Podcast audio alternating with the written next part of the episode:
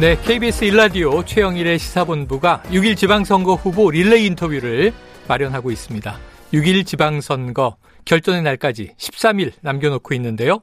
자, 오늘부터 지방선거의 공식 선거운동이 시작됐습니다. 아주 바쁘게 뛰고 있는 후보 한 분을 연결해 보려고 합니다. 자, 송영길 더불어민주당 서울시장 후보와 전화로 만나봅니다. 자, 송 후보님 안녕하십니까?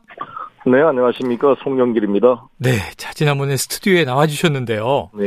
오늘부터 본격적인 공식 선거운동이 시작입니다. 네. 13일 동안 바쁜 나날을 보내실 텐데, 자, 서울 시민들과 만나본 현장의 분위기 어떻게 느끼고 계세요? 오늘 저는 강북을 왔습니다. 아. 아시다시피 강북은 4.19 묘지가와 기념탑이 있는 곳이고, 네. 또 봉황각이라는 데가 있습니다. 이게 3.1운동 을 준비했던 우리 음. 손병희 선생이 이제 독립운동가들을 만나 회합을 하고 준비했던 곳입니다. 네. 그래서 우리 대한민국의 헌법 이념이 3.1운동 관련된 임시정부의 법통을 계승하고 네.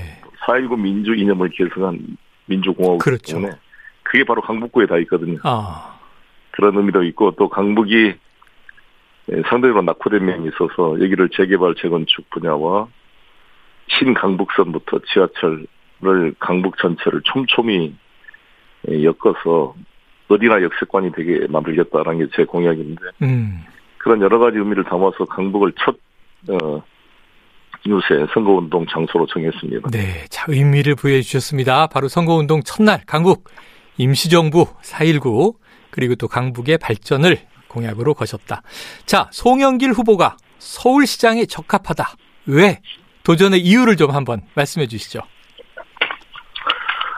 저는 부도 위기의 인천을 살려서 인천의 산업의 패러다임을 바꿨다고 자부하고 있습니다. 음. 삼성 바이오로직스를 비롯해서 유엔 녹색 기후 기금, 하나금융타운 등을 유치해서 어, 한때 부도 위기에 몰렸던 인천을 살렸던 그 경험을 기초로 서울에 유엔 아시아 본부를 유치해서 서울을 아시아의 뉴욕으로 만들어 보겠습니다. 아, 부동산 문제가 다 쟁점인데 네. 이 부동산에 대해서 유일한 솔루션을 가지고 있는 사람이 송영기라고 자부합니다. 네. 그 핵심은 뭐냐면 오세훈 후보님이나 저나 다 재개발 재건축 촉진을 주장하고 있는데 핵심적 차이는 임차인에 대한 대책이 있다는 겁니다. 송영기는 임차인을 쫓아내는 재개발 재건축이 아니라 100% 임차인 임차 상인이 다시 재정착할 수 있는 재개발.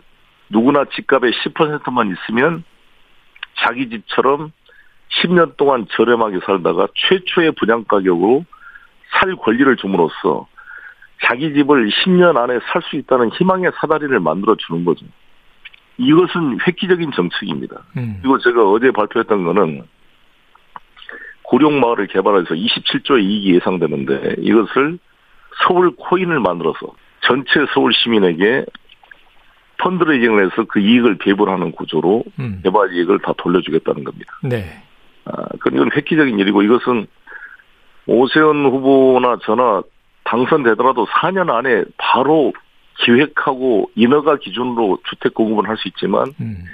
실제 공급이 되기까지는 4년 5년이 걸리는 것입니다. 네. 이것은 서울 코인을 통해서 미래 이익을, 이익을 유동화시켜서 바로 현실화시킬 수가 있기 때문에 획기적인 방안이다 이렇게 말씀드립니다. 알겠습니다. 자, 공약은 얼추 비슷해 보이지만 솔루션은 송영길에게만 있다.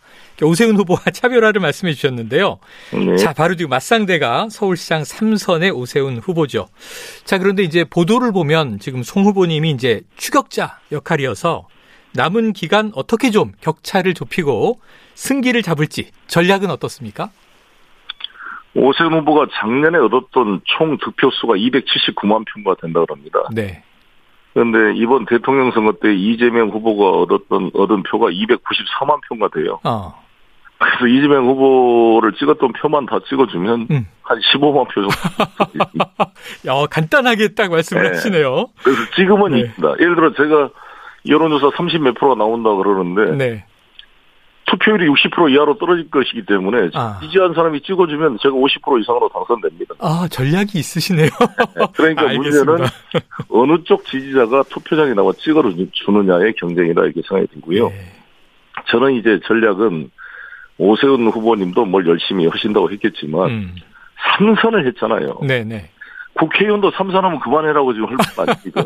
어? 네. 사선 시장은 역대 없었습니다. 네, 네. 서울이든 뭐 인천이든 전국에 사선 광역자치단체장은 없습니다. 네. 굳이 사선까지 시켜야 되겠는가? 재선만 하더라도 아이디어가 고갈되고 이 생각 상상력이 이제 바닥이 드러나는데 네. 또 시장님의 상상력이라는 것은 옛날에 세빛둥둥섬이나 한강 르네상스 뭐, 오- 뭐, 저기, 노들섬 오페라 하우스 뭐, 음. 그런 거잖아요. 네네. 부산, 용산 뭐, 국제 업무지구. 음. 똑같은 게 다시 반복되고 있습니다. 아. 송영길은 유엔 아시아 본부 유치라는 새로운 발상. 네. 그리고 누구나집 프로젝트를 통해서 집값이 없더라도 집을 살 수 있게 만들어주고 네. 아무리 공급이 되더라도 LTV가 제한되고 9억 이상의 아파트는 주택도시공사가 중도금 보증을 안 해주기 때문에 그림의 떡입니다. 네. 서울이 우리나라 전체에서 이 세입자 비율이 가장 높고 출산율이 0.64로 전국에서 최하위입니다. 음. 이것을 해결할 수 있는 길은 뭐냐? 우리 젊은이와 집 없는 주민들에게 자기 집을 살 수 있게 희망의 사다리를 내줄 수 있는 유일한 솔루션을 가진 사람이 송영길이다. 네. 그러니까 서울 시민들에게 아니 세 번이나 시켜줬는데 굳이 네 번까지 시킬 필요 있습니까? 네. 세종 세종대왕도 아니고 아니. 송영길이 정말 오선 국회의원에 네. 아, 인천시 부도의원 인천을 살린 실력과 이 유능함이 증명된 저에게 한번 맡겨주시면 네. 초선 시장이 되는 거잖아요. 그렇죠. 얼마나 그렇죠. 제가 프레시한 마음으로 열심히 네. 하겠습니까? 자, 신선감, 프레시한 마음. 사선 시장은 없었다. 아주 뭐 오늘 좀 파이팅 하십니다. 네. 자, 그런데요. 어제 저희가 오세훈 후보를 연결했는데 이게 송 후보께서는 이 서울 사정이 좀 밝지 않다. 이런 지적을 했어요. 반론을 좀 해주신다면요. 아니 익숙한 것은 새로운 것을 보지 못한 게 있잖아요. 네. 아니 저도 서울에서 대학을 나왔고 예. 서울 토박이고 우리 아들 딸 다 서울 대학을 나왔고 네. 당 대표를 한 사람 아닙니까? 아, 그렇죠. 서울의 사정이라는 게다 분야마다 다 다릅니다. 음. 물론 오세훈 시장께서 당연히 삼선 의원이니까 다른 세부적 행정 항목 저보다 당연히 잘 아는 것은 불문가지지만 네. 큰 물줄기, 주택 정책의 근본적인 문제. 예를 들어서 세운상가를 제가 가봤더니 세운상가 상인들이 한 번도 오시장과 간담회를 못했다 그럽니다. 아. 동자동 쪽방촌을 가서 만나 들어왔습니다. 음. 어깨는 동대문 플라자에 가서 그 주변 동대문 패션상가 상인들과 간담회를 해봤습니다. 택시 기사들과 그저께 간담회를 해봤습니다. 음. 지하철 노조와 다 만나봤습니다. 저처럼 이렇게 삶의 현장에 이런 이 우리 민생 속에 만나는 것은 훨씬 이 짧은 기간이지만 제가 더 많이 만났다고 생각합니다. 네. 저는 원래 학생운동, 노동운동을 해오면서 뒤늦게 변호사가 된 사람이고 음. 경영학과 출신입니다. 경제를 그래도 압니다. 저는 음. 기- 국회 기재위에서 활동해왔지만 오세훈 후보님은 법대 출신에 그냥 변호사만 쭉 하신 거잖아요. 네. 학생운동, 노동운동을 안 해봤기 때문에 밑바닥의 삶의 현장을 잘 알 수가 없고 접근과 이 파악이 저에 비해서는 부족하다고 봅니다. 네. 그래서 그분이 가지고 있는 장점도 있겠지만 저의 장점은 겉멋 스타일 디자인이 아니라 실제 내용이고 음. 어, 삶의 현장에서 문제를 해결하는 능력이다 이렇게 저는 홍보를 하고 있습니다. 알겠습니다. 음. 자, 아무래도 이제 서울 민심이 지난 대선도 그렇고 지금 이제 집권 여당으로 조금 쏠렸던 것 부동산을 많이 꼽지 않습니까? 음. 송 후보님 세금으로 집값 잡겠다는 생각과는 결별하겠다 이렇게 말씀하셨고요. 네. 이제 그럼 부동산 과세 정책과는 좀 다른 노선으로 가겠다는 의미로 많이 해석되는데 자 실행으로 어떻게 옮기실까요? 세금에만 의존해서는 안 된다는 거죠. 음. 당연히 이 소득이 있는 곳에 세금이 있는 것은 당연한데 세금을 징벌적 수단으로 쓸 정도로 과도하게 하면 안 된다는 네. 취지입니다. 그래서 종부세 같은 경우도 이미 공시지가가 많이 올라서 재산세도 오른 판에 종부세가 원래 한 1조 정도 거치는 게 5조 4천억이 거칠 정도로 세금이 많이 거친 겁니다. 음. 이번에도 기재부가 세수 가 많이 거쳐가지고 53조나 되는 돈을 국채 발행하지 않고 추경을 할 수 있다고 말할 정도면 세금을 얼마나 많이 거쳤다는 겁니까? 네. 그래서 거기에 맞게 조정을 해줘야 된다. 그리고 종부세라는 것도 소득이 현실화되지 않는 건데 현금으로 세금을 내라 그랬을 때 음. 노후 생활자 이런 분들은 부담이 큰 거거든요. 네. 그러니까 그래서 제가 1인 1주택자는 9억에서 11억으로 그 면세점을 상향을 제가 당 대표 시절에 그 법안을 통과시켰고 네네. 그래놓고 보니까 2주택자는 6억 이상이면 중과를 세금을 많이 때리기 때문에 아니 똑똑한 채 한 채 가진 사람에 비해서 이건 너무 불공정한 거냐 음. 아니냐 이런 논란이 나와서 네. 2주택자도 11억까지 맞춰주자라고 제가 제안을 했고 당에서 이거를 수용을 해주었습니다. 네네. 그래서 저는 이제 세금을 좀 적절하게 조정을 하고 공급은 확대하고 금융은 지원해서 이 공급이 그림의 떡이 되지 않도록 서민 청년 세대의 금융 지원을 통해 자기 집을 가질 수 있는 희망의 사다리를 만들어 보자. 이게 저의 부동산 정책입니다. 네. 자, 지금 이제 과세 문제도 언급을 해 주셨고요. 또 부동산 문제 앞에서 좀 역설해 주시면서 누구나 집, 서울, 코인 이런 거 강조됐으니까 다른 문제 하나 여쭤볼게요. 네. 지금 이 TBS 서울시 산하의 미디어 재단입니다. 네. 어, 여기에 대해서 오세훈 후보는 이 교육방송으로 전환할 수도 있다. 이런 시사를 했고, 뭐 시사교양 프로그램을 없애겠다고 한 건 아니고, 검토해보자. 시의회와의 이제 토론도 남아있다 그랬는데, 이게 지금 뭐 반발하는 걸 보니 도둑이 재발절인 것처럼 군다. 이런 주장을 했어요. TBS 문제는 어떻게 보십니까? 오세훈 후보님이 도둑이 재발절인다 이런 표현은 좀 일방적 생각이라고 봅니다. 아. 보통 이 이번에 한동훈 뭐 법무장관도 뭐 검사를 두려는 사람들은 죄 짓는 사람만 한다 뭐 이런 식의 발상이 있잖아요. 네. 이게 대단히 좀 일방적 사고인 거 아닙니까? 어. 하나요. 모든 사람이 검사 경찰에 불려가서 좋을 사람이 누가 있어요, 다. 음. 오죽 했으면 우리나라가 조서를 꾸민다는 말이 나오겠어요. 네. 조서를 작성하는 게 아니라 꾸민다고요, 꾸민. 네. 다 유권 무죄, 무권 유죄가 되는 현실이라는 음. 감안해서 균형 있는 발언이 필요하고 이것도 이 정직하게 말하지 않고 이것을 우회해서 지금 언론을 탄압하려는 거 아니냐 이런 의구심이 아. 그래서 네. 저는 이제 정부가 해야 될 원칙은 문화예술이나 언론은 지원하되 간섭하지 않는다라는 그런 원칙이 중요하다고 생각합니다. 네. 자율권을 보장해주고 언론의 일부가 과도하더라도 언론의 자유시장에서 상호 공방을 통해 걸러지고 수렴되게 만드는 게 민주주의 원리가 아닌가 생각합니다. 알겠습니다. 자, 이제 개항을 올해 지역구로 가지고 계셨는데 서울시장으로 출마하셨으니까 지금 이재명 후보가 개항을 해 나왔지 않습니까?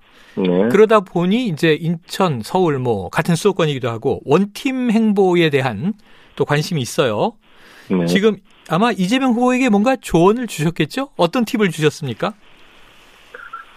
일단 제가 계양구 주민들이 저 부족한 저를 오선 의원 인천 시장까지 키워주신 게 너무나 고마운 일이고 네. 그래서 제가 이 서울시장 가기 전에 많은 의견을 수렴을 했는데 다들 격려를 많이 해주었습니다. 음. 그러나 이제 제가 떠난 자리가 너무 허전했는데 그래도 이재명 후보 수준의 이런 중량감 있는 정치인이 온 것은 되게 환영하는 분위기로 알고 있습니다. 네. 계양구가 경기, 서울, 인천의 딱 꼭지점에 있는 네네. 거든요. 그래서 경기, 서울, 인천을 통합시키는 그런 그 같이 시너지가 만드는 역할이 기대되고 있다 이렇게 생각합니다. 예. 자, 당 대표를 지내셨으니까 지금 지방선거에 영향을 줄 변수가 정치권에 몇 개 있습니다. 내일 한덕수 총리 후보자 인준 표결이잖아요. 네. 송 후보님은 이거 어떻게 민주당이 대응해야 한다 보십니까? 일단 저는 윤석열 대통령과 이 정부가 너무 오만하다. 음. 이 170석에 가까운 제1야당의 그런 요청에 단 한 명의 장관도 제대로 국민 눈높이에 정리하지 않으면서 정호영, 한동훈 그냥 계속 밀고 나가면서 한덕수 총리 인준을 그냥 밀어붙이는 것은 대단히 야당에게 명분을 주지 않고 밀어붙이는 이런 것이기는 하지만 네. 저는 김종인 위원장의 그 모, 모습을 벤치마킹해서 법사위 가지고 여야가 논쟁할 때 그냥 상임위 전체를 다 민주당이 가져가라고 포기해버렸잖아요. 네. 그게 저희한테는 독이 됐다 이런 말도 있는 거 아닙니까? 그런 것처럼 일단 책임을 맡기고 내각을 한번 운영해 봐라라고 하는 게 맞지 않을까 이렇게 생각합니다. 네, 알겠습니다. 자, 끝으로요. 이제 지방선거 투표일을 13일 앞두고 있는데 사실 다음 주 말이면 사전투표기 때문에 시간이 더 바쁩니다. 서울 시민들에게 한마디 남기신다면요. 존경하는 서울 시민 여러분께 이 초선의 자세로 오선 국회의원과 부도위기 인천을 구했던 검증된 유능한 시장 후보 송영길에게 기회를 주신다면 3선하고 4선에 도전하는 후보에 비해서 훨씬 프레시한 새로운 열정으로 서울을 한번 변화시켜 보겠습니다. 네.